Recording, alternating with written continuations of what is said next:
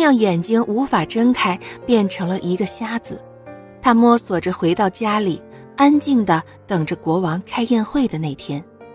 终于等到了那天，姑娘一早就换上了她最漂亮的衣服，在黑暗中慢慢走向了国王的城堡。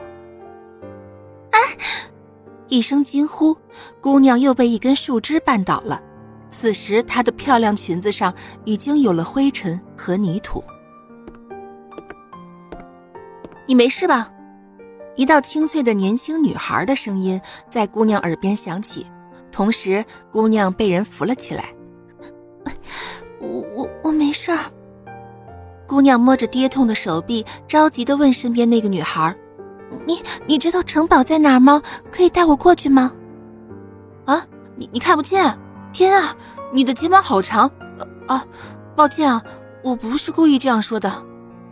女孩惊叫了出来，即刻觉得失言，猛地捂住了自己的嘴巴。没关系，你可以把我带到城堡去吗？我看不见路，宴会已经快开始了。姑娘摇了摇头，抓住女孩的袖子，央求着：“好吧，你也是去参加王子选妃的吗？正好顺路，跟我一起去吧。”我叫玫瑰，女孩爽快的答应了姑娘的要求。一路上，女孩玫瑰扶着姑娘，告诉姑娘路上有趣的事儿，对姑娘叽叽喳喳的说着她自己的事儿，包括她那总是唠叨的母亲和家里那只可爱的黑猫。哎呦，怪物呀！哟妈呀，好长的睫毛，好可怕呀！快，哎，快快回来，离那个怪女人远点儿。路上看到姑娘的人都这样惊呼，并且离她远远的。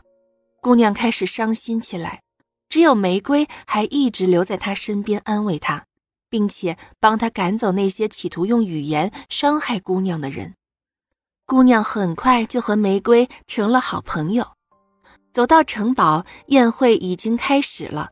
国王带着英俊的王子出现在了宴会中心。四周美丽的女子们纷纷欢呼着跳起舞来，姑娘揪着脏兮兮的裙子不敢上前，缩在阴影里开始流泪。